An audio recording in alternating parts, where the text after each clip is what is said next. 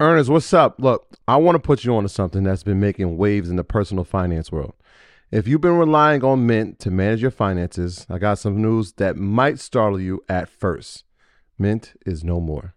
But hold on, because every cloud has its silver lining. And in this case, that lining is Monarch Money. For those of us searching for a robust, user friendly alternative, Monarch Money is stepping up to the plate. And from personal experience, it's hitting a home run. Let's get personal for a moment. Managing finances can be a maze of confusion, stress, and time consumption. Believe me, I've been there, jumping from one finance app to another, hoping to find that one platform that simplifies everything. Then came Monarch Money. Its ease of use, powerful features, and sleek design transformed my approach to managing finances. What truly sets Monarch apart for me, though, is its collaboration feature. With money being a top Discord trigger for many couples, the ability to seamlessly manage finances with my wife has been a game changer. No extra costs, just shared goals and clarity. But Monarch isn't just about managing your current finances, it's about building your future. Saving for that dream house, your wedding, or a once in a lifetime vacation becomes not just a possibility, but a reality with Monarch's intuitive tools. It's no wonder the Wall Street Journal held it as the best app for savings growth. Monarch Money represents the next evolution in personal finance apps. It's an ad free haven where your experience is the priority, constantly refined based on real user feedback.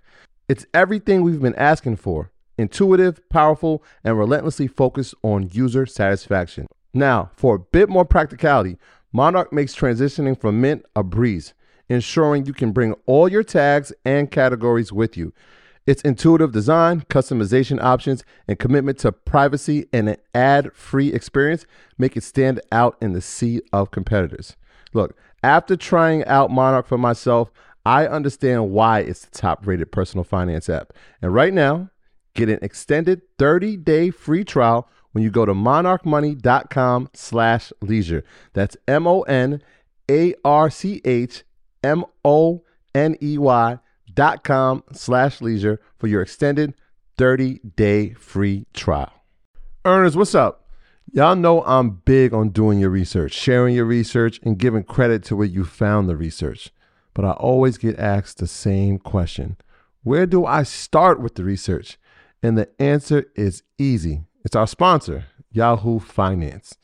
Whether I'm tracking the daily movement of my favorite companies, doing technical analysis with their easy to use charting platform, or checking balance sheets, Yahoo Finance makes something very complex simplified. For more than 25 years, Yahoo Finance has been the brand behind every great investor.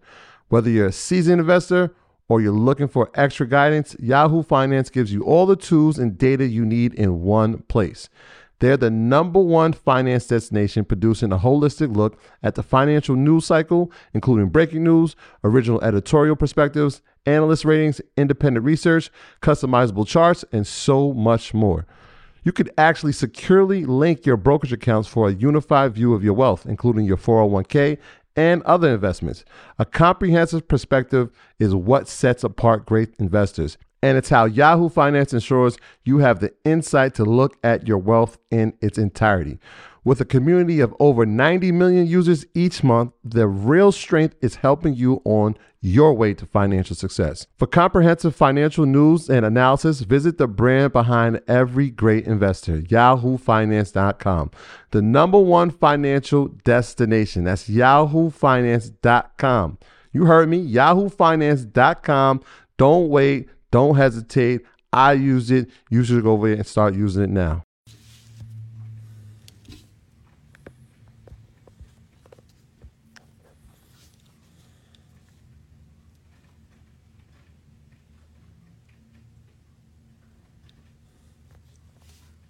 What's good, y'all? Let's get this going. What up? We're gonna do a state of the culture.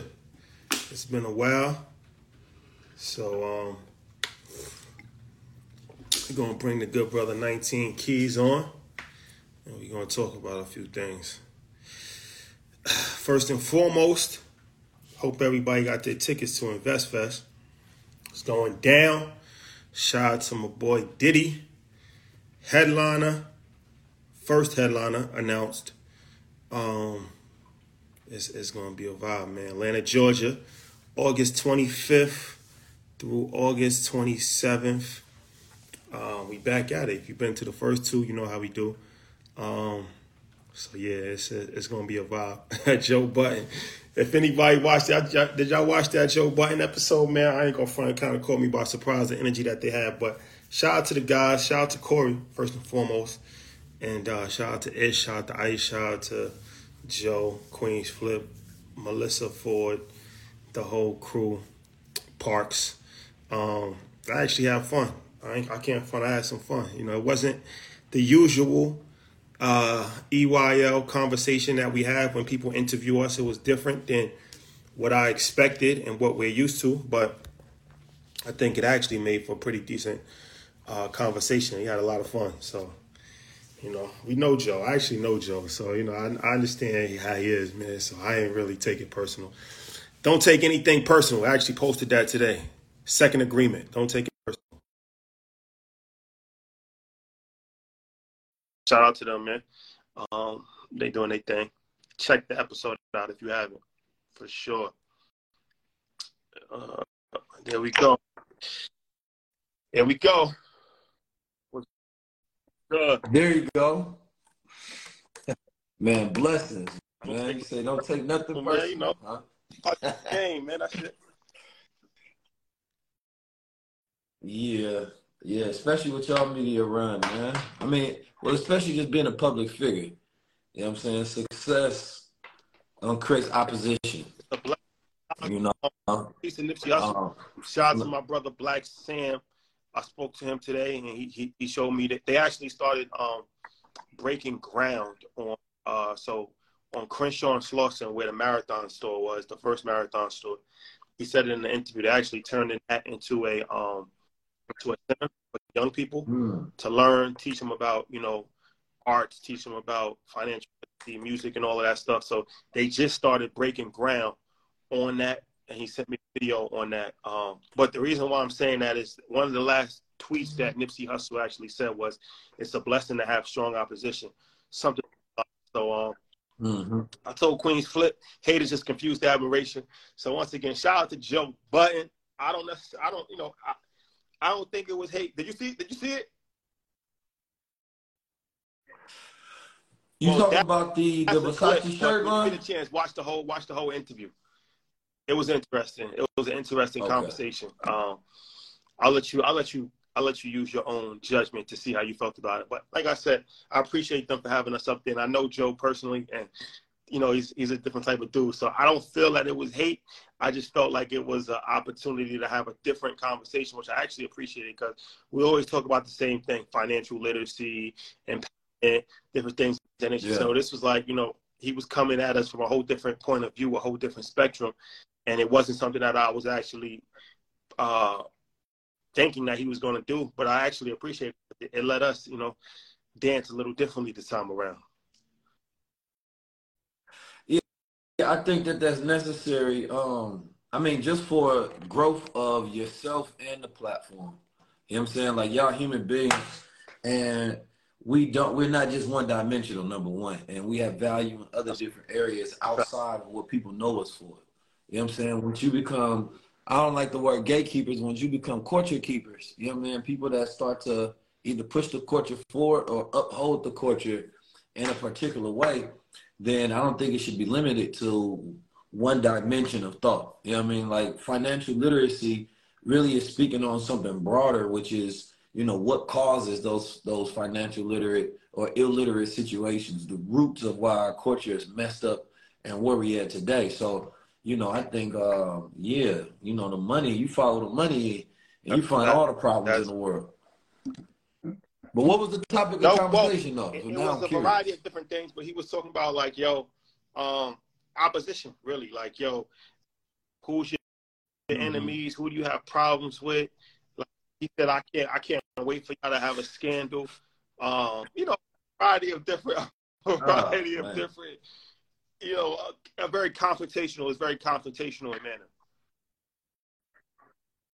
I, I would say this about that. Um, it's it's it's it's one of those things where you can't really have longevity in the public eye until you go through something in the public eye. And then, you know what I mean, the, the people understand that I still feel the same way about you. You know what I'm saying? Like that adversity does build character. You know, there was a saying that I held on to since I was younger.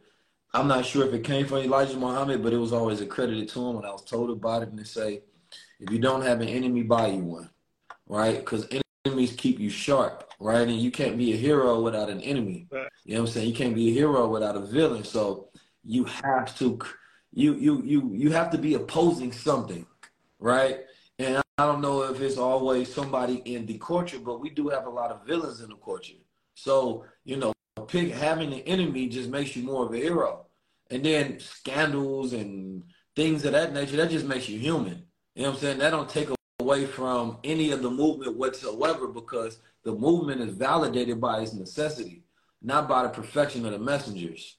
You feel me? So having scandals or flaws or mischaracterizations or whatever that is, you know, that's the people decision to say, well, I'm human, they human too.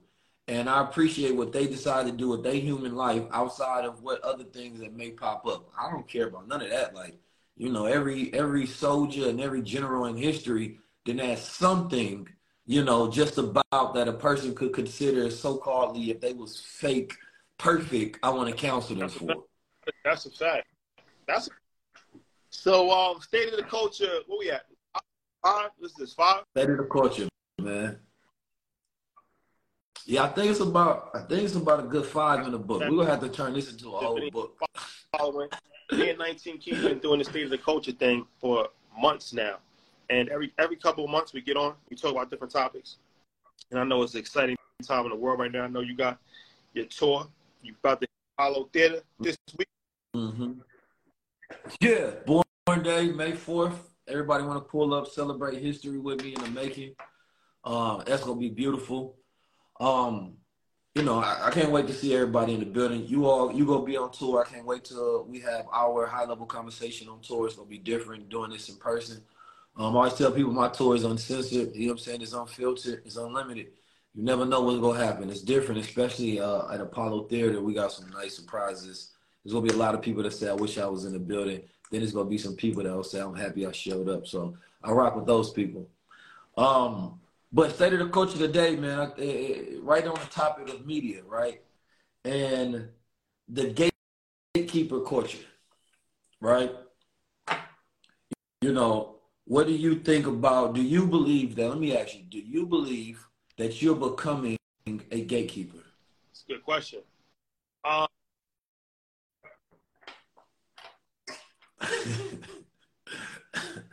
We're gonna start right, let's get to it. Let's get to it. Are we a gate? Are we becoming a gatekeeper? Uh, uh mm-hmm. yes, I believe so. I believe in it because um, mm. yeah. I mean, I don't know how else to put it. Um, and on a certain level, yeah. Um, and there's a lot. There's a lot. But um, you think that's good or bad? Historically, people think gatekeeper. I think that um, it depends on how you look at it, right? Like a gatekeeper is somebody that has to keep the gate. Our situation is a little different because we built the gate. So, you know what I'm saying? That's that. We wasn't mm. handed the keys to the kingdom. We weren't handed like you know what I'm saying. Like this is a gate. This is your. This is your your you know your hour to watch it. Um, we built something and, and we kind of built we built the castle. So yeah, in some regards, I guess we do have the keys to, to the kingdom in, in some aspects. And um, you you have keys to a kingdom. Everybody has different people have different keys to different kingdoms. Um, but I think gatekeeper is a word that people kind of you know misuse the wrong way because it's like I think they, they use gatekeeper as somebody stopping them from getting in. Like you know what I'm saying? Like I don't understand that because I, I never asked for anybody to let me in anywhere. So like you know I'm saying, so it's right. like if you if you're asking for somebody to, to to let you in, then that's your own personal problem for actually even having that type of mentality where you're relying on somebody else to provide for you. So for me, I don't look at it like you know we're a gatekeeper as far as we have the freedom to let people in or let people out. We have our own gate, and we can let want in our gate, mm-hmm. and we can let and we cannot allow access to whoever we want in our gate with no explanation. We don't have to explain. Like if we have an event, if we have an event, right, and we invite somebody, we don't have to invite somebody. If we have an event and we do invite somebody, the, the right, just like anybody else. You have, you have an event, everybody. So I feel like the idea of that is still like a slave mentality where people is looking one person has my destiny in hands and they're stopping me from doing something. That's mm-hmm. that's, that's, that's the slave mentality. That's the wrong yeah. way to look at it. Nobody has your destiny in your I, hands other than yourself. Only person that's stopping you from doing something is you. That's it. Yeah, I think people start to, to, to when you see the thing about success, and this is what I'm learning, especially the platform is getting it's getting big. You understand me to a point where when you say things, you have to recognize your own growth so that you understand what it means now when you say things versus what it meant maybe a year ago or two years ago, right? Because now I can say something and it holds a different weight because I'm in a different position, right? When I first started the show, like let's say high level conversations, you know, everybody went knocking and beating down my door to be a part of it. You know what I'm saying? Like, ain't nobody was hitting me up. But when you go and make what you build successful, then other people feel they have a right to be on there. Like, it's a privilege. And then they believe that you're denying them that privilege when a person may have not been thinking about you whatsoever.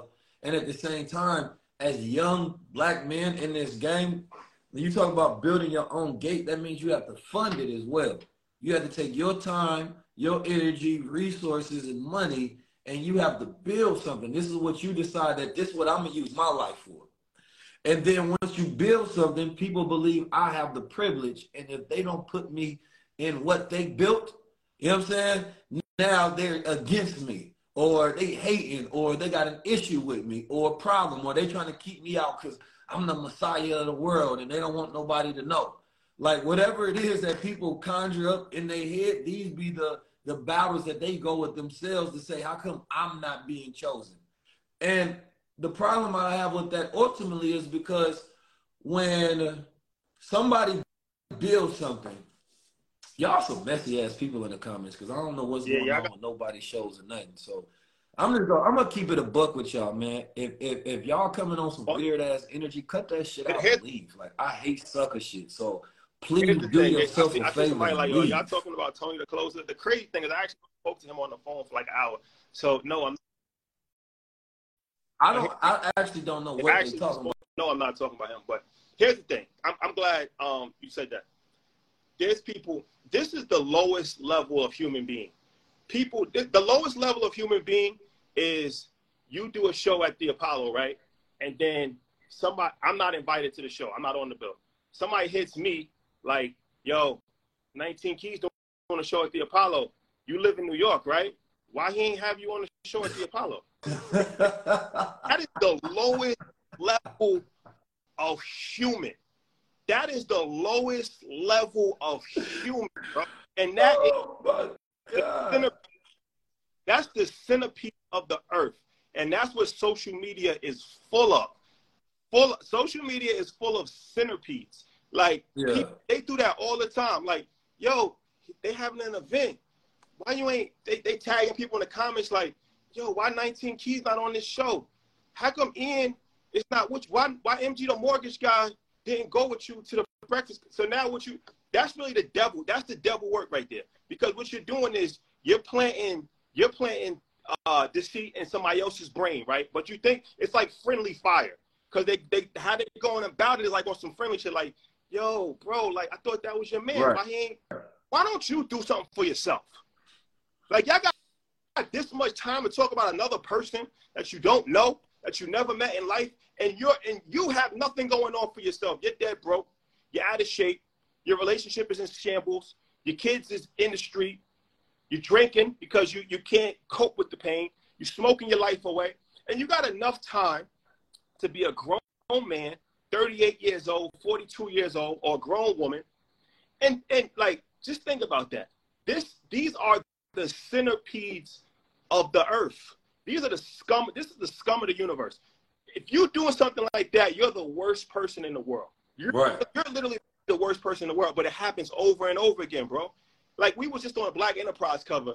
Instead of every- everybody saying, somebody commented like, "Yo, why wasn't MG the mortgage guy on the cover with you?" Because it's earn, a because it's earn your leisure, first of all, and me and Troy started earn your leisure. So, but why would you even make a comment like that? Right. Like, you know what I'm saying? Like, how about how about when we brought MG the mortgage guy to the Breakfast Club? We didn't have to do that, right? How about when he became a partner with us? We, we not, like instead of highlighting all of the stuff that you that you don't see or that you're not aware of or that you are aware of, you look for one thing and try to twist it and try to and try to set some level of of uh infighting, Right. right? Between an issue that's not even there, and that happens all the time. And y'all, and y'all keep doing it. Like, no, stop doing that. Stop doing go fall for the sucker shit. I think that that's what they got to understand. We're not falling for it.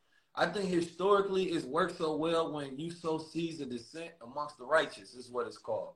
So that's what the devil do. And the power of suggestion is so powerful, right? Like they can they can drop something in the ear and it may not hit now, but when that person is at their weakness, they believe that.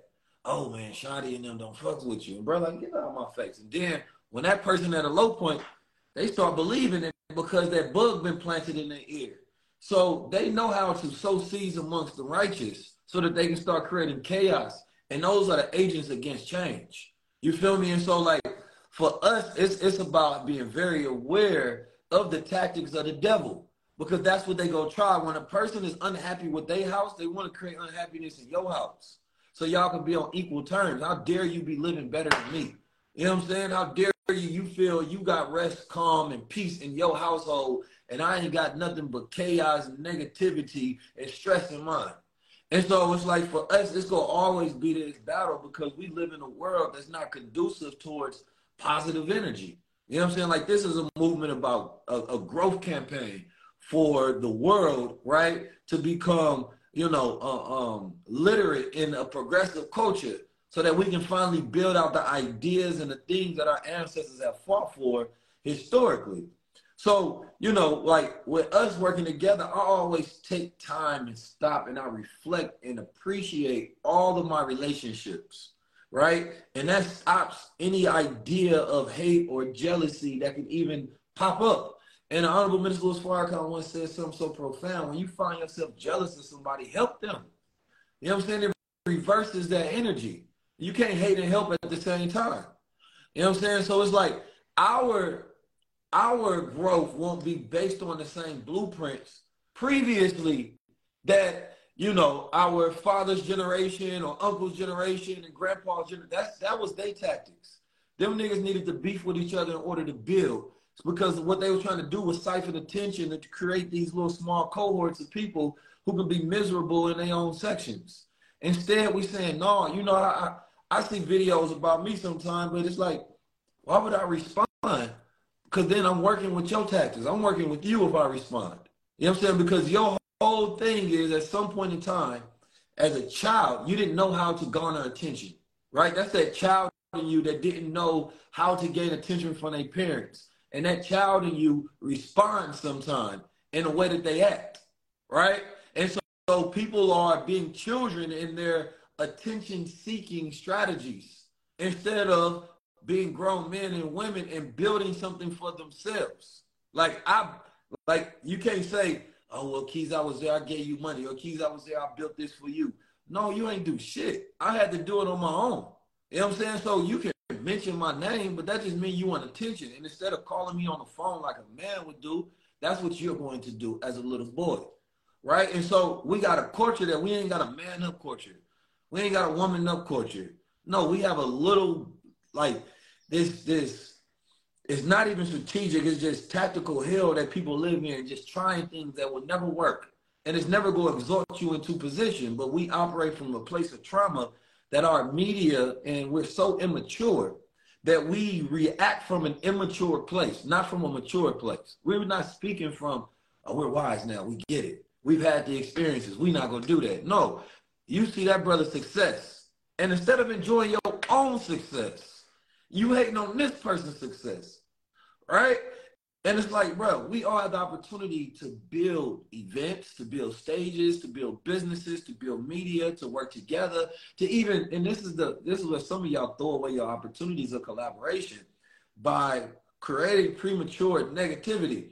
Where it's like, bro, you know, if you would have just controlled yourself and shut your mouth and called that brother, and then y'all could have figured out when was the right time to build, right? It probably would have happened. But in your moments of frustration, you go public with it right? And now it becomes more of an issue because now it's a lack of respect on one side because you don't know how to control yourself.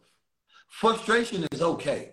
It's okay to want to be on the platforms. It's okay to want to build with your brother. I love that.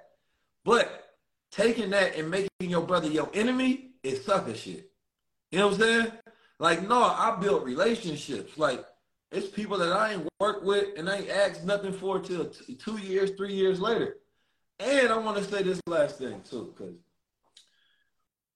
you know, it be people that want to get on my show. And it's like, you want me to invest in you by having you on my show. Because I have to spend the money. I got to fly out the team. We got to set up production. We have to use advertisement time on my channel, right? And on the EYL network. And that's a whole episode. What if that episode doesn't do well? Are you going to compensate me back my money for that? No. And so I'm investing into you when I have you on the show, and at the same time, when was the last time you thought about taking some of your investment budget and investing into the media? Saying, you know what, I got a goodness, let me let me shoot 19 keys, 100,000 or something. Let me invest in this, see this thing grow. Because if his business grows and he put my advertisement on his business, then my business grow. But people think about what you can do for them, not what they can do for you. So then it becomes this one-sided thing to where they want to be your master. And if you don't do what they say, then they can have a problem with you. That's not how men and women react. How a real boss go look at it, figure out a way to make it a, a mutually beneficial situation. But we're so immature, we don't understand the mature tactics of real growth, business, and collaboration. No, that's a fact. That's a fact, man. So, yeah, don't be a centipede. Don't be a centipede, please please don't be a centipede. Uh, all right, so let's let's let's get to the state of the culture, man. State of the culture, um, man. Right, so the highest level, the highest level ever, man. Let's talk about it, man. Let's let's let's what's what, what's what's on the agenda? Mm, man, that's a good question. The the just the question on like a show. What's on the agenda? Because there's so many agendas. That is a fact. I, I, so all right. So first of all, I want to do this because I do want to talk about because when we talk about state of course, we talk about black media specifically. I think black media is in a um, it's in trouble, right? It started off very bright with this opportunity to really control our narratives, right? With being able to create independent sources of media and change, you know, the conversation. And now it feels because of what happened with George Floyd or Kanye West and you know a few other different first it started with George Floyd where white companies was giving black media ad dollars as a campaign for diversity and then you get something like Kanye West uh, comments he made them punish black media by taking away their ad dollars in response to them messing with Kanye West saying that y'all can't really have free media and we definitely not gonna pay for y'all to say whatever y'all want so now black media has been forced into, oh, we have to create these toxic shows to meet these quotas. You know what I'm saying? In order for them to grow, which may go specifically against their mission and their guidance of what their brand is. Right? And so I believe that part of it, like there's some people in here, and there's thousand people on this chat.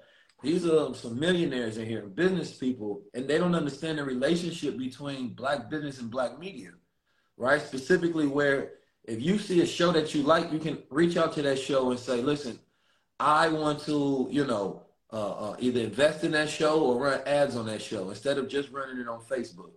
And what that does is it allows black business and black media to grow to where not only we can create more shows, right? We can increase the production value, but at the same time, we increase in our audience. So when you put your product, your service, or your business right on a black show that specifically has your customer base, right? Now you're making more money and it's But when we have to completely rely on white corporations 100%, Cause I don't get me wrong, I got white sponsors. You know what I'm saying? Shout out to y'all. You know what I'm saying? I just gonna say that. Shout out to y'all. Keep the money flowing. But I'm saying when you got hundred percent respond or, or or rely, it's letting us know that we don't understand the culture of business. We don't understand the culture of attention and media. So what do you think can improve upon the relationship when it comes to black businesses and black media so that therefore we can have more integrity in our networks to where we can control the messages based on what our actual you know business vision is. Yeah i think it's um it's a variety of different things that ha- happen and has to change but i think that we have to value the media first of all because if we don't value it then we, we don't even we don't even look as a, as a viable option to run ads or to you know promote or different things of that nature right? Um and understand that it's a working relationship.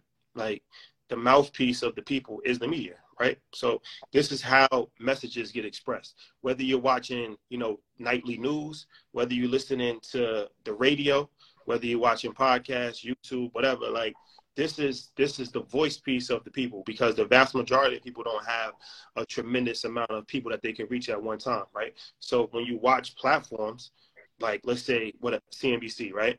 Now, CNBC is a business platform, right? And they have millions of people that watch them and read and, and follow them on Instagram, and things of that nature. So now they're speaking for the investment and business community. Earn Your Leisure, speaking for the be- investment business community. You're speaking for, you know, a variety of different communities, from conscious to business to different things of that nature. So now it's like, all right, if you're in that community as a business person, um, why would you not want to involve in the media side of it? It's like politics as well, right? Like you want to be involved involved with your local politicians. You want to donate political campaigns because you understand that it's good to have good relationships with politicians. Same thing with the media space. So I feel like, you know, we only look at media as entertainment. This is the biggest this is the biggest difference between us and other communities. We look at we look at media as entertainment, where other communities they look at media as an opportunity. So it's like Fox News, right? For instance, that's obviously heavy propaganda that's propagated by the Republican Party. MSNBC is heavy propaganda that's done by the, the Democratic Party. Both of these parties are controlled by white men. The Democrat the Democratic Party is controlled by white men. The Republican Party is controlled by white men. The common denominator in the situation is that they both see that politics that uh, media is a way to control the masses and get their message out. So they invest heavily in media. So when you look at the New York Post, that's a Republican uh, leaning situation. When you look at the New York Times, that's a Democratic leaning situation. When you look at the Washington Post, mm-hmm. every almost every form of white media leans one way. That's not done by accident. That's done because billions of dollars are being pumped into these entities so they can force the direction of which they're leaning. Now, it is beneficial that we don't have that same level of responsibility because we can go straight. We don't we don't have to lean towards the left or lean towards the right or pander to anybody because we're not financed by anybody. That gives us a tremendous amount of leverage and that's good. But there are opportunities because there are things that are beneficial for everybody to move forward. Like let's say like reparations, right? I don't think anybody thinks that that's a bad idea. Anybody that's in our community, anybody that's black, it's not a bad idea. So it's like, okay, instead of us working apart, why don't we all work together? We have a voice as far as media. The politicians have power politically. The activists have the information, and the people have, you know, the ability to actually mobilize and vote. Now, if we're all on one accord, right? If we all pick, like, let's say one issue, and we're all on one accord, now we can actually get this situation moving in the right direction. The problem is that we're too scattered and we and we argue about different things. And we come and, and once again, we, we worried about who's left off of InvestFest. And why wasn't MG the mortgage guy on cover of Black Enterprise?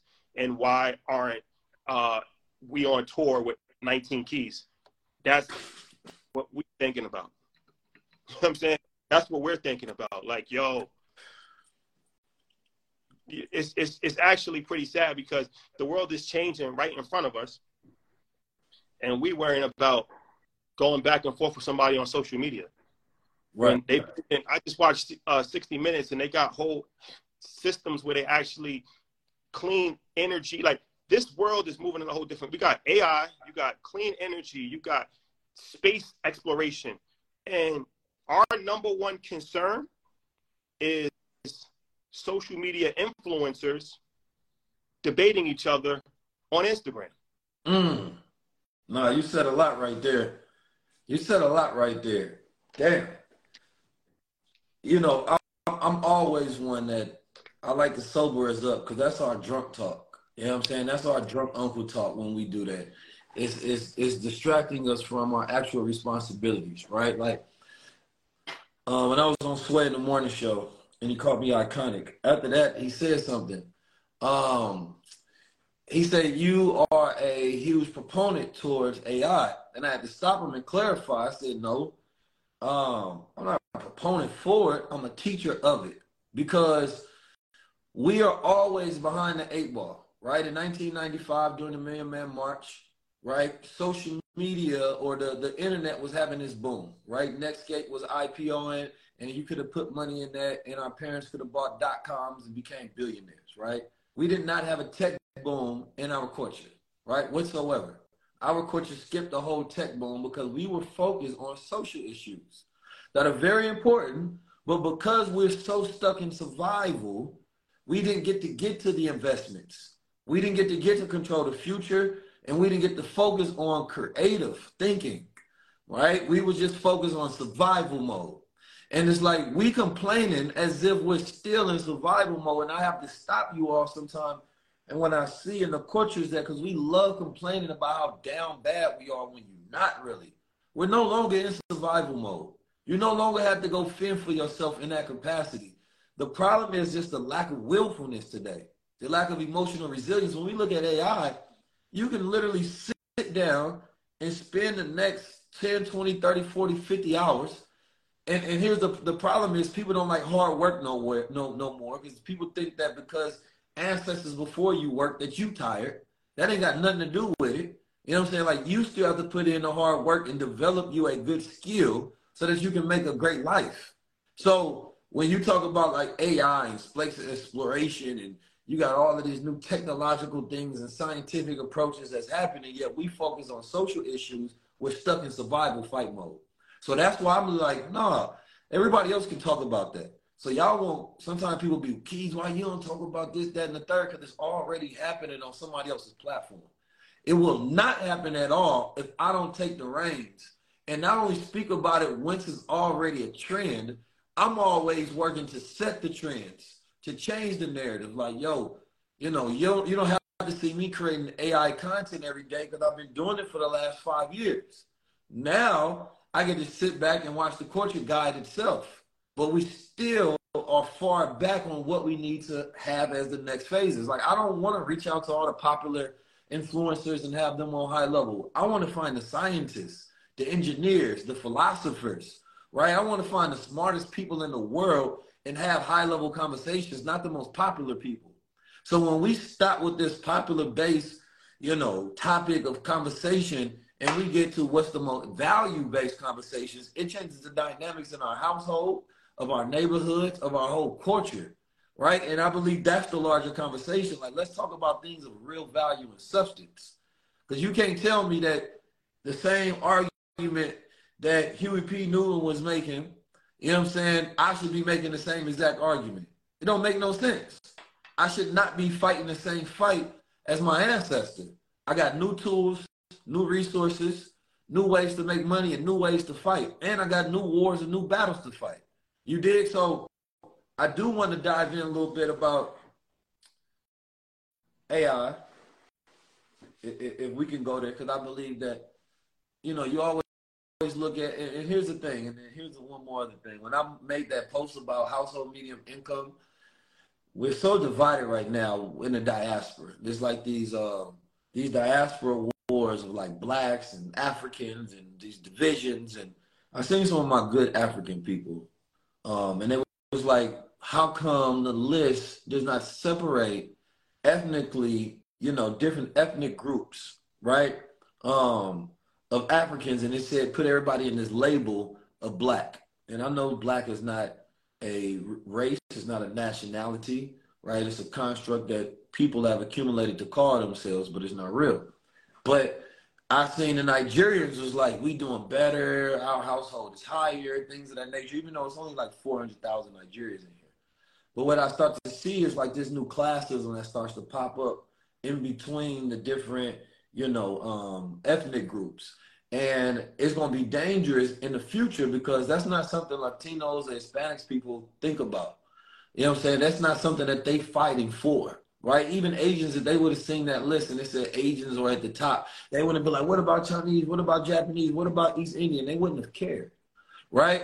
But we're fighting to be the least poor. You know what I'm saying? We're fighting to create classism amongst ourselves because we don't have nothing. And instead of attacking this thing, saying that, okay, number one, nobody culture to me, right? uh, this is 19 Keys opinion, matters the most, right? As far as improvement and progress in America than black people. So why? Because number one, since the inception of this country, we built it. Since the inception of this country, we've been here, right? And when we rise up, America surely will be a great country. You know what I'm saying? And so, so from a political standpoint, it makes the most sense that you rise black people up because then that changes the whole landscape of the country. So keeping us down is why America is losing now. America is suffering because of the, the in-house fighting and the civil wars and the racism and the battles and the oppression of creating all these systems to go against each other. You can't fight against nations who are united against one ethnic structure.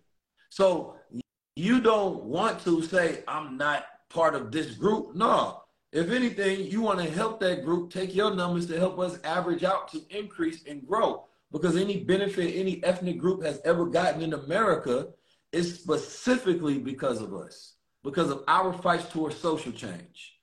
And I end on this. This has never been another people in the history of the planet Earth, in the history of the entire planet Earth, who has fought more for social change in a sense of freedom, justice, equality than us in America. It's not even a close challenge? I mean, I feel like if you're an American, you black, black.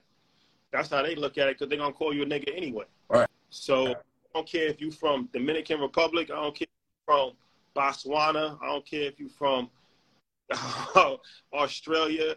Like all of that, that don't that don't even mean that. Once again, you fighting a you fighting a losing fight. Oh, well, I'm not 13th on the chart. I should be I should be number seven because technically I'm from like who who ain't prepared to do nothing to the people that really screwed you over.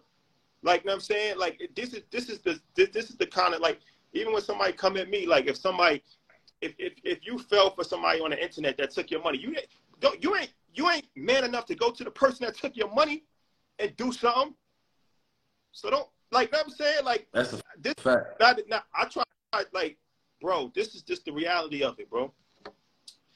I hate people that do fourth and fifth people related. Oh well, did, like somebody screwed you over. In America, there's a, there's people that have screwed us over for hundreds of years. You don't want to fight them. You don't want to have an issue with them. You want to debate with 19 Keys on his Instagram page about, well, technically, we're not African American. We're uh, black people. So like, who, bro? You're broke. You're broke. I don't care what you call yourself. You you got brown skin. We're not black. We're brown. Yeah, well, I'm brown. Yeah, you fighting over semantics, bro. Like you fighting over semantics. You want to keep this going forever. I, I, I will say this, shot. Look at well, on that list. you've seen white on that list, right? Now nobody's actually black or white, right? Like I said, white people are more transparent. You see their blood from their skin. It's like beige pink. Black people, we're actually brown people, right? So that part don't matter. Um, but it does matter. Let me let me let me explain what, what, what I was gonna say about the white. This is how white people were able to gain so much influence power because you don't see the list separated by Italians, Irish, right, Romans, Greeks. You don't see that. No, it just says white because this is how they maintain a majority. So when they see that word white, they say we doing good, right? Because they have a collective majority, and this happened intentionally and purposefully because they was looking at the numbers right after Africans got out of so-called slavery, and they say, wait a minute, if they have a you know um, um, increased population and they grow in size and they consider themselves to be one, yet we're separated, they're going to see themselves advancing past the Italians, advancing past the Russians, advancing past the white Jews or something of that nature. So instead, let's just call everybody one and let's lump it up, and now we have the majority. But we walk outside, nobody ever says, oh, that's a white Italian. You know what I'm saying? Nobody ever separates it. So you have to understand the power in numbers. So when you start operating from that mindset of, of no, I actually want this individual thing, you're operating from a white supremacist mindset that they built into you to keep you divided. The best thing is to put it all under one, guys, so that we have the majority. This is why you have to understand the tactics and the strategies. So you're trying to go backwards, actually. Because if we let you and you on your own, that's not no growth. No, when we together, now we're taking the tactics that were used against us, and now we can see some growth. No, that's a fact, and that's that's a that's a very valid point because what is white? What does that even mean? What does that? It's like people say, "Well, I'm not black because black is a color." Well, white's a color too. Very few people are actually the color of white. That's almost impossible to do. How many people have you ever seen in life that's actually really, really white? It's like Anglo-Saxon, like from like the Caucasoid Mountains. That vast like people from Eastern Europe are not white. People from Greeks are not white people. Even Jewish people. What does that even mean? Jewish is a religion. That's like saying like Christian people as a race. There's there's black Jewish people. There's people that's Jewish that's Arab. There's white Jewish people. So it's like that's a that's a very good point that you make because even Arabs, what does that mean?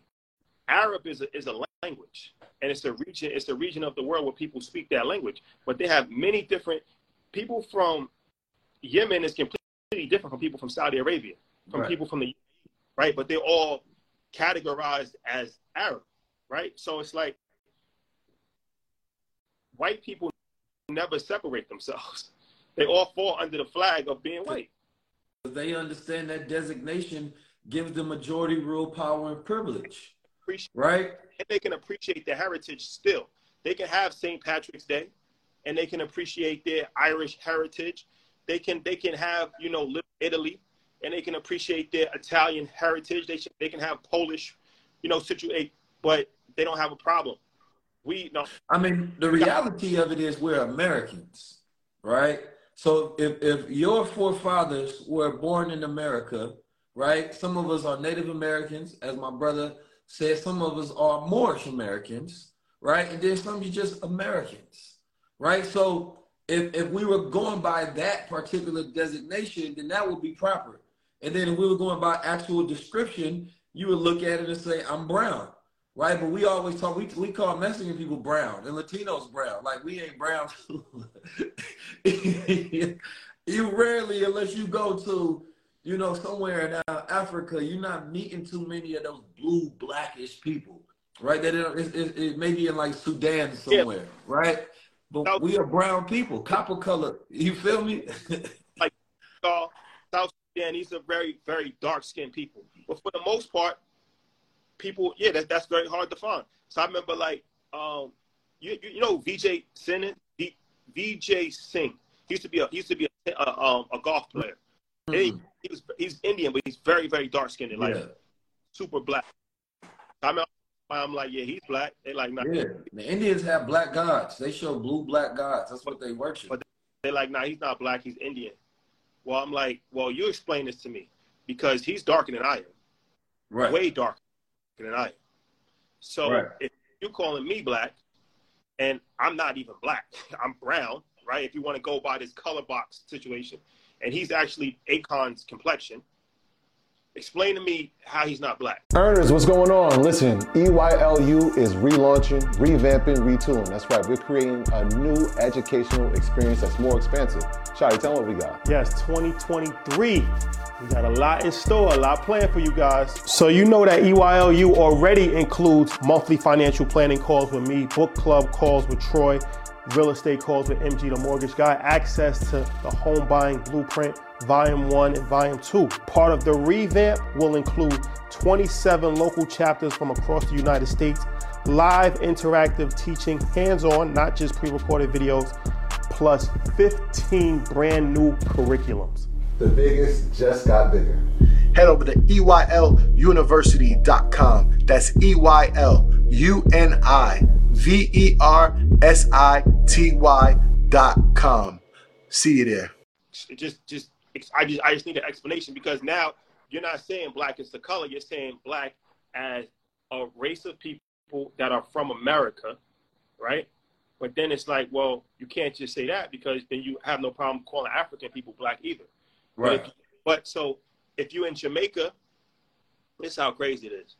If you're in Jamaica, and even better, if you're in Haiti and you look like me, then you're black. On the same island, which used to be called Hispaniola, um, on the other side of the island is Dominican Republic. The only difference is that the people speak Spanish. Now, some people would say, well, I'm not black, I'm Latino, or I'm not black, I'm Dominican. Well, what does that actually mean? You're just speaking a different language. Right. The, the second most uh, black people outside of Africa are in Brazil. That's a fact. fact. Because that's where a lot of slave ships went from Africa to Brazil. They have the second largest black population outside of Africa. They speak Portuguese. Are they not black because they speak a different language? None of these languages are our languages anyway. We were, we wherever we were born, that's the language that we were taught. That's the dialect that we speak. Right. So if, if I speak Polish because I was born in Poland, does that make me not black? Does that make me so it's an identity crisis. I don't want to harp on this situation for too long, but it's important because we do have an identity crisis, and it goes back to white supremacy, where the closer that we can get to becoming white, the better that we feel about ourselves. Right. So it goes back to people that's bleaching it. 19 Keys has left the building. They kicked them off. Instagram hated on them. State of the culture, ladies and gentlemen. Um, I'm gonna give him a minute before he comes back. Hopefully he comes back. But yeah, it's important. Like I said, this identity crisis thing has to stop in our community because it's not beneficial to anybody and it's only confusing. It's confusing the young people. Here he comes.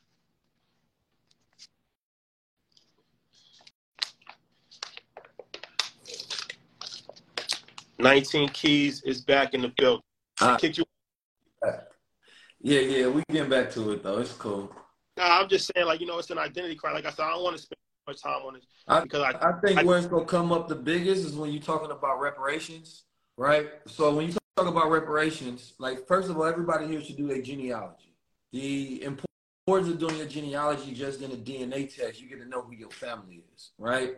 So by knowing who your family is, then you get to know the benefits if your family come under under certain treaties, right? Like if you go look back in history during the Seminole Wars, what people considered you know, like what was the difference between what was a Native American and a black person, right? There was a lot of, you know, relations in between when you study history, right? These people were living together. These people were one at particular points in time, right? And then they have a children. Is that children Native American or is that children that child black? The difference is the black child doesn't have designated rights under, you know, established treaties with the United States. So as they give you know, uh, Native Americans money and give them protective status in this country and they have sovereignties towards certain lands, if you are not under that same designation and it's not traced back to your genealogy to see, you know, who your family structure is, then you can't claim any of those things. So if we talk about then looking at getting so-called reparations, the only way we'll be able to break it down is through genealogy study and research. Because that's where you would divide ethnicities and say, hey, you're not an African descendant of slaves, so you would not get cut a check.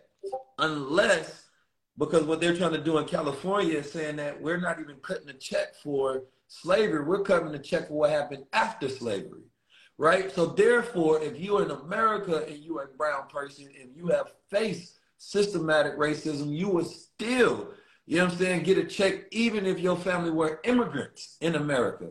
So even the conversation has a lot of nuance when you're talking about who would get checks for where their family was during slavery versus who would get a check for, you know, their family being in America after slavery for redlining and all of the other different predatory things that they put on our people in America. So the conversation is powerful, but I believe that a lot of people are not approaching it from a solution base. It's just, well, I don't like what y'all say. We're just kind of banging on each other versus creating solutions to say, well, this is the reason I want to set it up like this. So therefore, when we ask for things, we have a system set up in place that makes it easier for us to actually be able to receive what's ours. And I believe our generation will get reparations. I do believe that. Well, we have a You know what I'm saying? reparations panel at InvestFest actually Okay. with with uh um Congressman Jamal Bowman, um Ben Benjamin Crump. It's a few. It's, it's, a, it's an interesting uh collective of people, but we definitely have to continue the conversation of reparations because it's important. Um, at the same time, moving forward, like you know, you can do two things at one time. Some people was like, well, you shouldn't be talking about reparations. You should just be focused on economic empowerment. Um, I, I think that you can you can accomplish both simultaneously. I don't think that it's a one or the other situation. It's not like we just sitting at home doing nothing all day. That's just waiting for you know a check to come in the mail. That's that's not a that's not a realistic or productive manner to go about things. But you can still um, force for things that there's a precedent for it in the world and in America, and while still achieving your own economic empowerment, your own economic freedom, and um, also I think that we have to um, just start thinking bigger too. Even you know the race, whole issue of race is it bogs people down, and it, and and it, after a while, it just it just becomes a distraction. Because I feel like um, there's so much opportunity, globally, domestically, everything. So it's like you're focused on just everything as far as this is the black point of view, this is the black issue, this is the black thing in America. Well, when you face oppression, you have two you have three options when you face oppression. You can fight it wherever you face it. You can succumb to it and kneel to it, or you, or you, you can flee it. Right? That's what refugees do. They, they so it's like I you keep complaining about it, but nobody said that you have to stay in America. Nobody said that you have to, you know, especially now, you can leave America without leaving America digitally. you know what I'm saying? Like, so it's like there's opportunities out here all over the world. So of course, there's always going to be roadblocks and barriers in our way, but um, ultimately, like I said, if you're not willing to really fight about it and really, you know, face the people that's really oppressing you, then you either just stop complaining and submit and, and, and be a submissive person or flee. the reality. I got a I got a question for you, a little different subject. And um all right, so let me let me let me phrase this question. Politically correct. I always say this. I, I'll start it off like this. I always say this. Um if you see somebody standing next to me I haven't sold out to them, they sold out to me. And I mean that in a good way. Like, you know, historically, if a black man stand next to a white person, say he's sold out. And the idea of it is, is that the person that you're standing next to is more powerful than you, right? When a person says it, right? That's what a, a person must believe. And I remember saying that years ago, like years ago, maybe like six years ago, because I knew this journey requires diversification. It requires strategic alliances across the board because we live in a melting pot in America and you have to be able to work together with different people of different backgrounds and some who have different stances, right? Especially for the point of getting to the ultimate goal, right? Like there's no straight lines when you go into success, right? There's relate, especially when you're doing something big. People at the bottom never have to understand you, right? And that, I think that's what people have to understand like perspective you know is key but perception right can be false because a person can perceive one thing to be something and they can be completely wrong right but perspective you understand me gives you a viewpoint that gives you an opportunity for the correct understanding so anyway i said that to say this we work with a lot of different people you work with a lot of different people. You understand me? And how is it to where, as you go around the world and you work with different people that you have on the show, um, you may deal with, you may have an invest fest, you know, what is the strategy or do you feel like you have to take on the reputational status of people when you work with them or you know you can work with anybody regardless of you know what their background may be because it's beneficial in the way that you're working with them if you understand my question I don't feel like you know us working with somebody. Um, a, we don't work with everybody, so you know we work with people that are aligned with how we feel. Um, but ultimately, diplomat. So we're able to move in different environments. Um, the other day we was at Joe Budden podcast, crazy type of environment. We went straight from Joe Budden podcast to Bloomberg, different type of environment, right? We feel comfortable in both spaces, and we're not compromising who we are for either space. Um, so I feel like that's important for us. We've been able to to navigate different rooms. Like we, we could be on Math Hoffa's show, or we could be, uh, you know, with the CEO of Chick Fil A, right, having a conversation. It's not about changing who you are. It's not about you know um, bowing down to somebody, but it's about navigating the room. It's about being an intelligent person, and that's what I'm saying. Like we thinking bigger, we thinking globally. A lot of times people just, just think like too small. Like oh, I'm keeping it real. I'm only going to stay around these type of people. I'm only going to be in the barbershop. I'm only going to well, that's only that's as far as you're going to go is the barbershop. If that's what you're going to do, like we wasn't, we wouldn't be able to be where we're at right now with that mindset. Our mindset has always been open to the world. We open to the world. Whoever's willing and, and open to do business with us and communicate with us, we want to do business and communicate with them.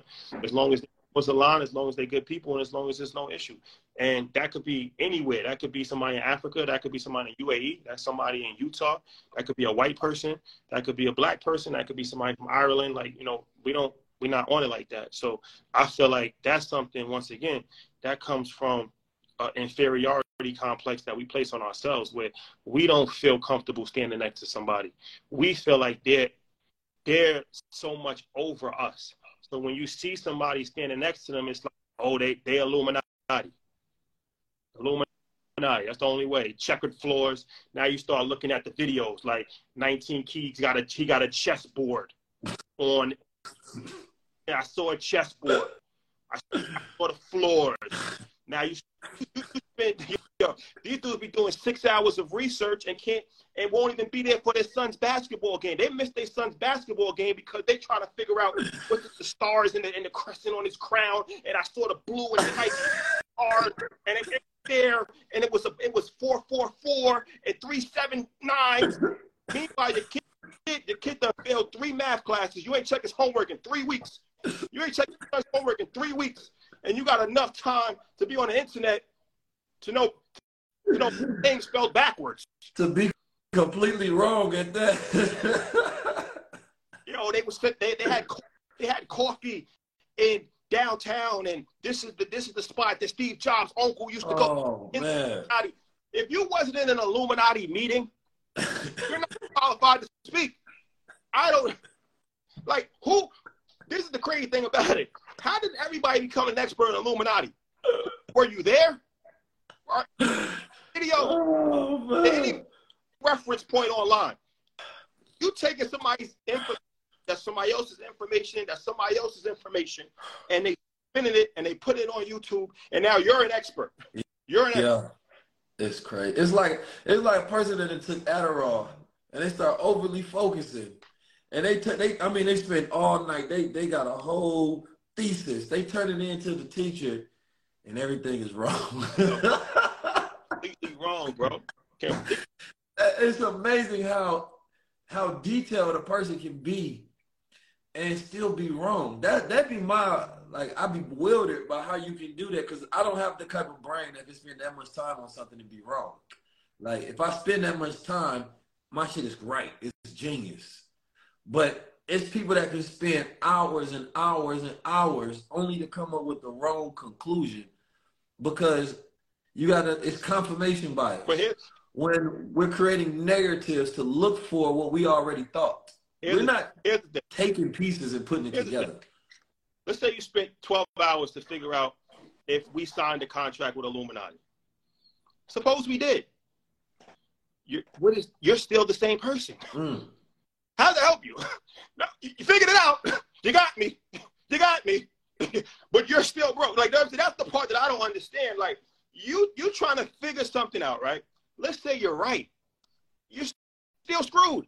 So instead of spending that much energy on something that has no real life value in your life, because it's not going to change your life. If Jay Z is in a secret dungeon somewhere in in Iceland, I don't. That doesn't. If I find that out, Right. I still I still have to pay my my, my cell phone bill. I can't I can't use that information to get my son in, into the next grade. Like I think it applauds people of actually doing something in real life by believing that the like we believe that black success is orchestrated, right? We believe that if I see something brilliant that young, you know, men out here are doing that come from the hood or come from the culture and they do something that I can't do. They make it to places that I haven't, they build themselves up. It has to be orchestrated by the establishment versus they use their mind, right? Because how can we believe we that brilliant? How can how you can't talk we kings, we gods, we royalty, this, that, and the third, and you don't believe in the simplest form, right? That a young man can build himself up to be successful.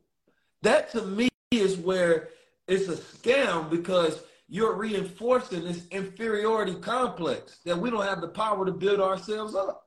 And the only way it can be done is by the hand of the devil. So for me, those are people who only believe in the devil. They don't believe in God. You know what I'm saying? Because when they see success, they attribute that to the devil's help rather than God's. Not even, they ain't got to see you ever do nothing bad. They still say, well, it's no way that he's done something that I can't do. He had to be the devil. You know what I'm saying? So how come you are the correct disciple, yet God is not placing the blessings upon you, right? But then you say this person must be helped by the devil. Was you waiting for the devil to help you too? And you don't believe your God actually works? Like me, everything we do, God body energy over here. You know what I'm saying? Like this is people don't know that they revealing their own weaknesses in their mindset when I listen to them. You know what I'm saying? This is all God energy. Everything that I do been 100% my whole life. That's what I've been built off that foundation. And I'm a type of person, and I know y'all. I, I see your family. You know what I'm saying? I see the history. Like these are we're we're witnessing geniuses. Let me just say it like that because you know how hard it is to do this work, and we're witnessing hard work every single day, right? And you discount all of that genius, all that strategizing, all that working, all that figuring it out, all that studying, all that learning, all that experience, everything, and be like, nope, the devil must have gave them what they got. See, that's why you ain't getting nowhere because you ain't doing none of the process, and you look at the results. Like what what you think is happening behind the scenes? You know what I'm saying? It's work every single day.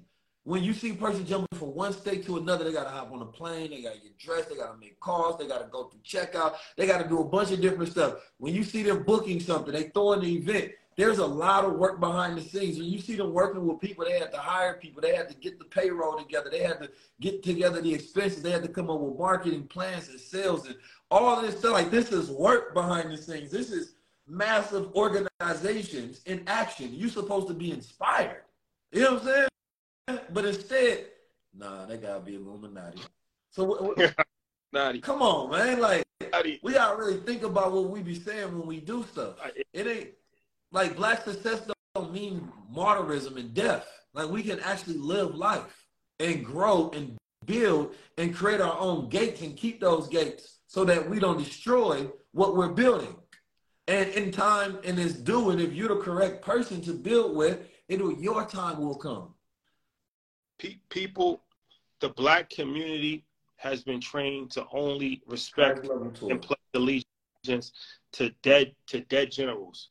We have no problem wearing a Malcolm X shirt, Martin Luther King, talking about Mansa Musa, right? But when you see things that's happening in real time, you, you can't understand it. Mm. And you got you eh, these people go on social media and talk about oh Mansa Musa is the richest person of all time and da da da da. da. So if you if you if you want to celebrate that, you champion that. Well, when something is happening in real time, that is completely almost impossible to accomplish. Not for our community, for any community. That's why we went on Bloomberg. They do like, yo, y'all been able to get Robert Smith, Don Peebles, Mark Cuban, Shat. Like y'all got 14. Like he, this is Bloomberg. Bro, if, if let's just say this, if that was a white boy, they'd be calling him a genius. This nigga's the greatest strategic networker on the planet. How come y'all don't get that same?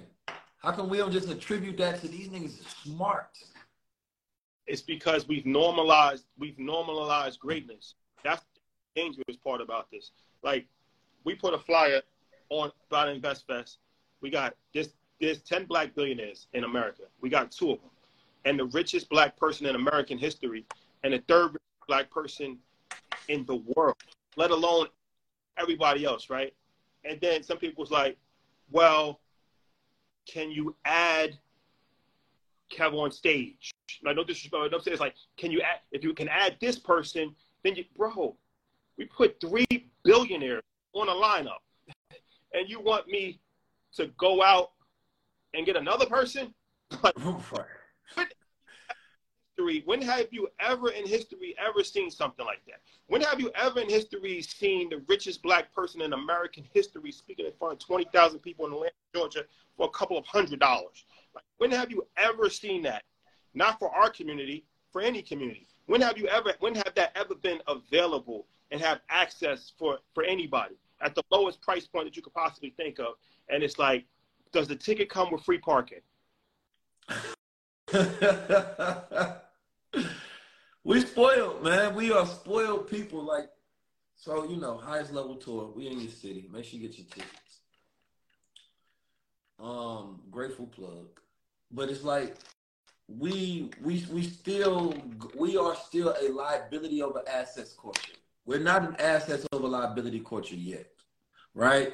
And so that's the fight, right? That's why it's the campaign right? We say the highest level because we're trying to get people out of low level thinking, right? So when you hear these campaigns and these slogans that we have, we're fighting against the very narratives that people are using to make the decision making, right? So when we're liabilities over assets, we don't mind spending money, time, and energy, right, on things that are liabilities. But when it comes to assets, wait a minute, wait a minute, man. I gotta wait. I gotta think about this for a second.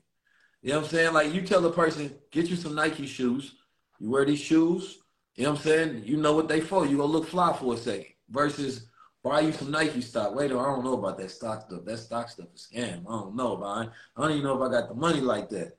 It's liabilities over assets, right? So the reversal is once it become assets over liabilities. You say it's called InvestFest. You telling me you got the top one percent in the world in there? I'm there. What else do I have to do? right? Like what? Yeah. What? Wait a minute. High level conversations. Y'all bringing some of the smartest people in the world, the most high level people to my city. I'm there. I'm not. I'm not thinking. I'm not blinking because these things have not existed in the last 10, 20, 30, 40, 50 years. So when they happen, be in the room, show up. That's a representation that stop fucking just sitting behind the screen hoping for things to change. You got to be in those environments to make that change. It's spoiled. You become spoiled you become spoiled, and you don't you don't appreciate things when you're spoiled. I, I went to Davos, Switzerland, where there was 300 billionaires and crazy world leaders, all of that, right? I, I went there, and we was there off the strip. Shout out to my man Drake from Cool and Dre. That was some we didn't pay Illuminati stuff, though, bro. Yeah. No. so, so, so we paid to get there with the thing. Event like that, right? People paying fifty thousand dollars, twenty thousand dollars, like ten thousand dollars to go. That's the entry, right? Let alone. Let but but but bro, think about how y'all got there. This is what people don't be appreciating. And you got there because of respect. You know what I'm saying? Somebody who respected y'all was like, bro, I need to shake things up over here. Right? And I respect y'all platform, y'all movement, and what y'all doing. Right? And so what normally has never happened in the history of our culture when individuals like us do things, now you got some of us that's in the room saying that I have to respect that. I can't just watch it. I have to help it.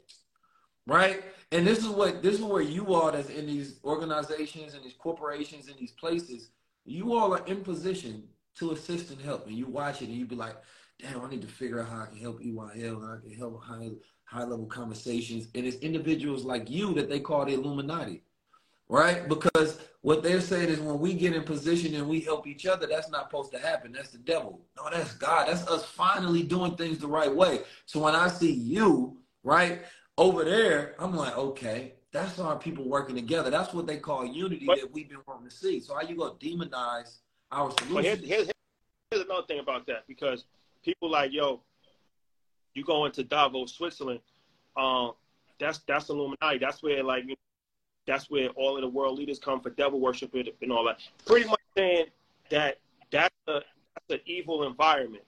Why are you in an evil environment? So this this the interesting thing about it, mm. right? That's an evil environment. We should stay away from there. We in evil environments every single day. You in the projects with people that shooting at each other, gang violence, people fucking passing out on heroin. Like we come from the worst economic environments ever known to man history, from all over the globally, and we we've made we Hype Williams made the projects look like Las Vegas in the, in the music video. He would be in Queensbridge projects and make that look so appealing Yeah. that out of towners out of towners want to come to Crenshaw and Slauson, and, and and that turned into a destination. You you living in hell, you living in hell, and you've normalized that. That's a comfortable situation. That's home. That's home. The hood the hood has become such a, a sense of pride. The hood has become such a sense of pride that we we love the dysfunction. We love the the the, the rolling dice on the corner. We love the liquor store. We love the smoke shop. We love the it's, it's exciting to see a shootout. We love to rap about that. But you criticizing me for going to Switzerland. Like, I, I, I, but just make it make sense though, because when a rapper, a rapper is rapping about they're glorifying the hood all day. I'm in the hood, I'm blowing your brains out. The gang wars, da da da da, like this drill music. If you if you cross the street one block over, that's my ops. That's hell. Like you living it. Like it's like Raekwon said back. What do you believe in heaven and hell? You can't say you believe in heaven because you're living in hell. You've normalized that. Not only have you normalized that, you celebrated it, and you turned that into a into a destination like Mm. Disney World. People go in front of Mm. Marcy Projects and take a picture. Be like, this is Jay Z's home. And now when we like, oh, you crossed the you you crossed the line this time. You crossed the line. You, you did too much. You did too much. Doing too much. But that's that's called a global campaign. You know what I'm saying? When you go to war, you got to go into enemy's territory. You know what I'm saying? So like this is how you take over. So a lot of people don't think from a strategy standpoint, right? And so people are people are not like mo- most people will never be generals. They they at best they soldiers. You know what I'm saying? And some people not even soldiers. They might just be the cook. They might be the tech guy, right? In an army, there's many different positions. But the soldier never has to understand the general. He just got to follow orders. And I've learned that and understood that throughout my life that I might not understand the perspectives, the moves that people that are so-called the higher up than me are making because I'm not in that position, right? I can only understand it from my viewpoint, my worldview, and my perspective. So I might say, I don't like what you're doing, but I don't even see what you see. If you higher up, you can see the whole board. The chess piece, you understand me, don't know what the move is. They just got to move. But the person playing, now I need you to move right here because I can see the board and what's going to be the best strategy for us. So if you playing chess, you're the general that moves the pieces, right? But the pieces don't get a say so on where they go, right? And so the average population, and we just being honest, you are soldiers, right? Now you can be a general in your situation, but I'm talking about from a global position and standpoint. And so the goal is how do you know what like like in, in the soldier mindset, they relinquish their individuality, right? Which is why you cut the hair off bald. You're not so focused on your own internal ego and narcissism. You saying that no, tell me what to do so I can be best suited, right, for the collective, right? And so it's like, hmm, I ain't understand that order at all, but I need to, right? Because what I need to do is to be the best in my position, and what you all have to do is figure out how you can be the best in your position, right? So, like, if you're working in corporations, if you're working in these places, my challenge to you all is reach out and figure out how you can support. You may see things that we don't see because you may have vantage points and skill sets that we don't have. Right? So if you see things not working the best way, help us create a way to make it even better. Because we can only do it from our experience, our, our vantage point, what our team skills have in there, what we've mastered, and the maturity of growth that we've made it to. So that's my challenge to the culture. Is saying that, all right, and I'm talking about people with, you know, not people just dreams, because a lot of, I'm talking, I ain't talking about just some emails. You telling me, hey, I got this idea for this thing. No, I'm talking about you actually being in position and, and you can press the button and everything goes. You know what I'm saying? Like people always wait to see you to be like, yo, I've been wanting to do this thing. Like, no, just reach out. Like we got technology, we got phones. We ain't gotta send, we ain't gotta wait to see each other in person. Don't get me wrong, in-person experiences are great, especially for networking because you feel that energy. But reach out beforehand so we can actually start building and make this thing grow exponentially. I don't want it to be dependent on Shad and 19 Keys. I want everybody to take this and assume ownership of this movement. And that's why you show it to the highest level tour. That's why you show it to InvestFest. That's assuming ownership and saying that the only way for this to be successful is not if Rashad and Troy show up. It's not a 19 Keys show up. It's if y'all show up. That's the only way this works. There's no, you're not getting in no rooms unless people look at it and be like, I'm not gonna keep watching this. I'm gonna help this because they're doing the right thing, right? Like that's the goal of this movement. We're we're we're we're, we're changing the culture. It is assets over liabilities. It's the highest level, right? It's high level conversations. It's not low level action, stars, energy, emotions, feelings. Dead all that. And anybody you see on that, ignore them, unfollow them, tell them to step their game up and their energy up Tell them to add to the movement instead of trying to subtract. Tell them stop asking what the movement can do for you, but what you can do for the movement. And that's a fact. The last thing that one of the last points that I want to make about this is that um, you know, it, once again, it's important to.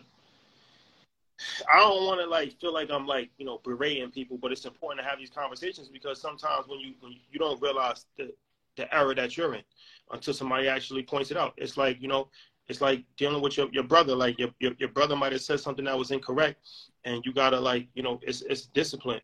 Discipline is not necessarily a bad word. We all need discipline. Without word. we have no we, we we have no no way, and we just we just you know walking a path with, with no direction. So it's like even um the Diddy thing is is a good example. I want to talk about that for a minute. Mm. So, you know, a lot of people obviously they excited. It's like it's Diddy hit billionaires, Diddy. But you know, it's a lot of people I realize that really don't like Diddy. They hate him actually. So people like, yo, he does terrible business. He's a terrible businessman. Da da da da. Um, he screwed people over so many different times. My thing is this: Have you ever done business with him? That's the crazy thing about it. Like you, you, you, you giving me, you giving me a lecture about he's a bad business person we we've done business with him, and it's been, been good business. Has is there a possibility that he's done bad business with other people? Of course, but there's a possibility that you've done bad business with other people. There's a, there's a possibility that you, you screwed somebody over in your life. You working for your boss, your boss probably screwed over 10,000 people in, in the course of time. We hold people to different standards. When I see revolt, I see black people. I, I, don't know what you want me to tell you. This is the inner workings of what I've seen. I know a lot of other black CEOs and black mobiles who don't have that. Their employees are 90% white. I see young black people that's cool, that we rock with. You know them. I know them. These are the people that I know. So I'm not here to vouch for somebody's character because nobody is an angel. Nobody's good or nobody's bad, right? It's it's all perception. Somebody somebody might tell you I'm the best person in the world. And somebody else might tell you, like, yo, he's an asshole. They're both right. Because mm. it just depends on it depends on the circumstances, it depends on the day. Like, you know what I'm saying? But just because you don't like somebody doesn't mean that you can't learn from them. Mm-hmm. That's another thing too emotional. Just because you don't like somebody doesn't mean you can't do business with them. Like, these are the things that our community can't figure out. You don't think that Russia and China, you think that they, they can't even speak the same language. They don't even speak the same language. They don't. You think that they like everything that, that goes on with each other? No. Right. But they realize that it's beneficial for them to have a strategic alliance and they're working together. Right. That's, that's, that's what people do all around the world. I don't have to be best friends with you to learn from you. You went to the public school system your whole entire life. You didn't like your teacher. Your teacher probably talked down to you. Your probably was a racist. You learned from them, and you got a miseducation that didn't even help you anything. So now this is somebody that actually looks like you, that's from your community, that actually he doesn't have to do it. He's not charging us to do it. He's going to hmm. provide information, even if it's one line. He's a billion. There's only 10 of them in America. This is a unicorn. It's almost impossible. And you try and debate me about Mase's contract in 96. I will say this.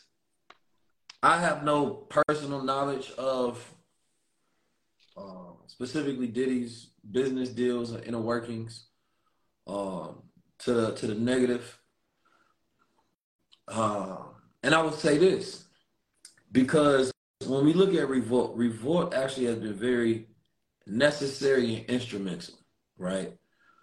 And so it's like the idea of cancel culture is wrong because you don't allow people to do good after you think that they've done wrong, right? And, and there was very pivotal points on revolt that keeps my respect high over there. And was when number one they had the Honorable Minister Farrakhan on at a time when no other media outlet would, and at a time where they essentially got in trouble for doing it, right? They have you all on. They gave you a show. They've had me on almost all of the shows that's on Revolt, and personally reached out the CEO, Detavio, and Diddy, and said that we want to amplify the voice specifically because we see you doing good things in the culture, and that's the conversation, right? Not only that, we want to pay you. That's the conversation. So it's like if people would have gotten their way, right? And canceling who you believe should be canceled, you don't allow them to do the good that they can do after the moments that you believe that they shouldn't be around for. Right? And so now we don't get assets over liabilities on revolt. We don't get the the the the, the drink champs episode and all of the other different things that have come from it in the moments in history that reverberates from it. And so, you know, I think it's necessary actually, you know, and when you have inner workings of what happens behind the scenes, it changes your position on different things, right? Like I said, I have no inner workings of of knowing any of the the, the history and all of that. That ain't what I'm even getting at. But what I am getting on is strategy and how we can continue to use each other in a way to where we can be beneficial, right, for this next leg of our progress on this journey. You know what I'm saying? And so I would love to see, and I'm, I'm, I'm interested to see how, you know, Diddy handles the stage at Revolt and the things that he talks about, right? I want to see what that conversation, you know, becomes. Um, but I want to give kudos to you all because, you know, it's not easy, like you said, of generating these conversations, of creating these type of stages, of creating these kind of panels, right? We're we're allowing the culture the opportunity to grow at a vast rate right, and to experience these particular things, right? A man has to stand up for himself. That's not my job. But my job is, you know, as I look back, help us to think through these things and figure out what's the best way to get things done, right? We may think that the best thing is, let me choose this young brother that's a social activist on the street. And that may be good for your spirit and how you felt was the best thing to do, but it may not be the most progressive thing in order to get the movement to where it needs to be because you can't go to war without money.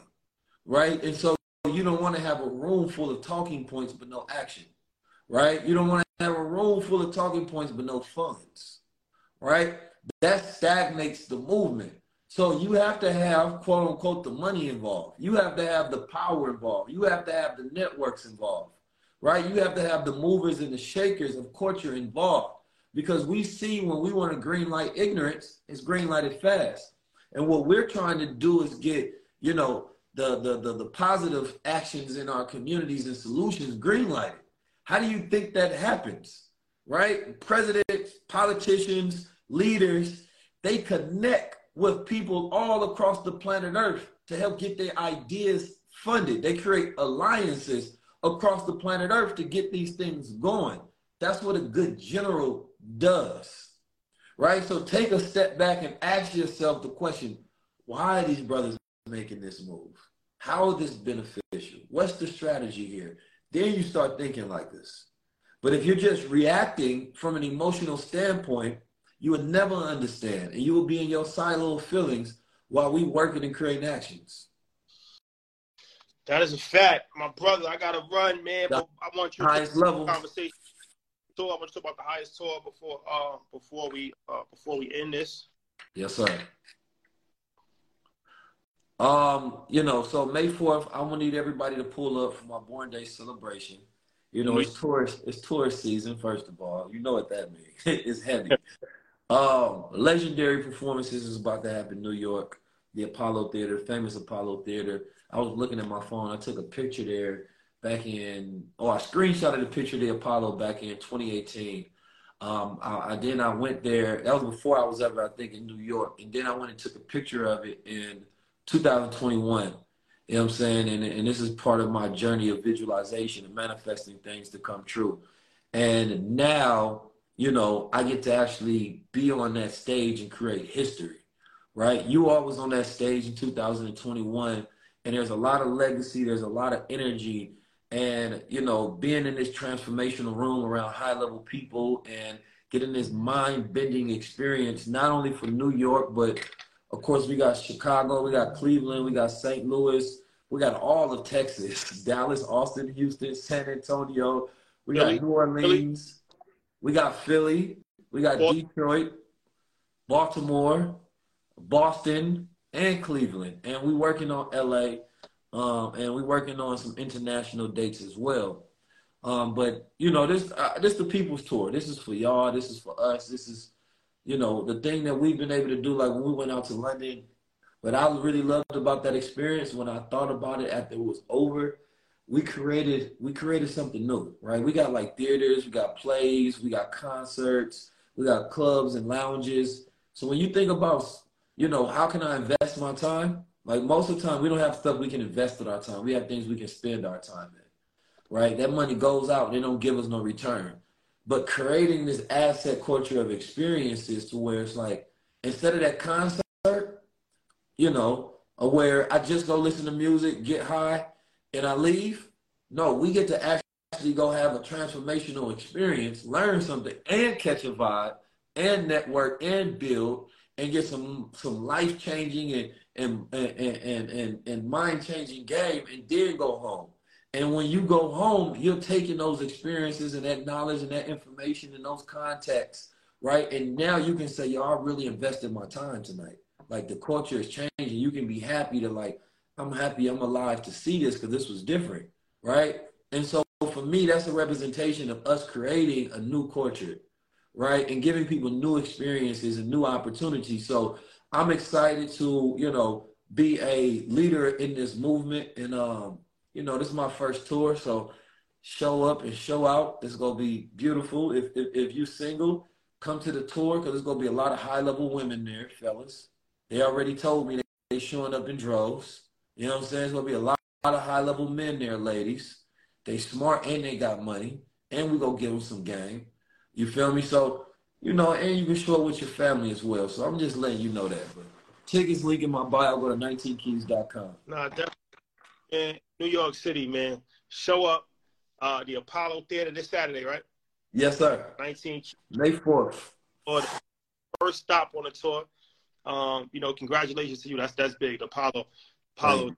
That's something that you know only only legends get to perform at the Apollo. Yeah. So, All the VIP is sold out. There's only uh, on the top balconies is still available. So, you know, but that, that bottom floor, you, you got to be fast for that one magical night. You told me about some of the surprises that you got.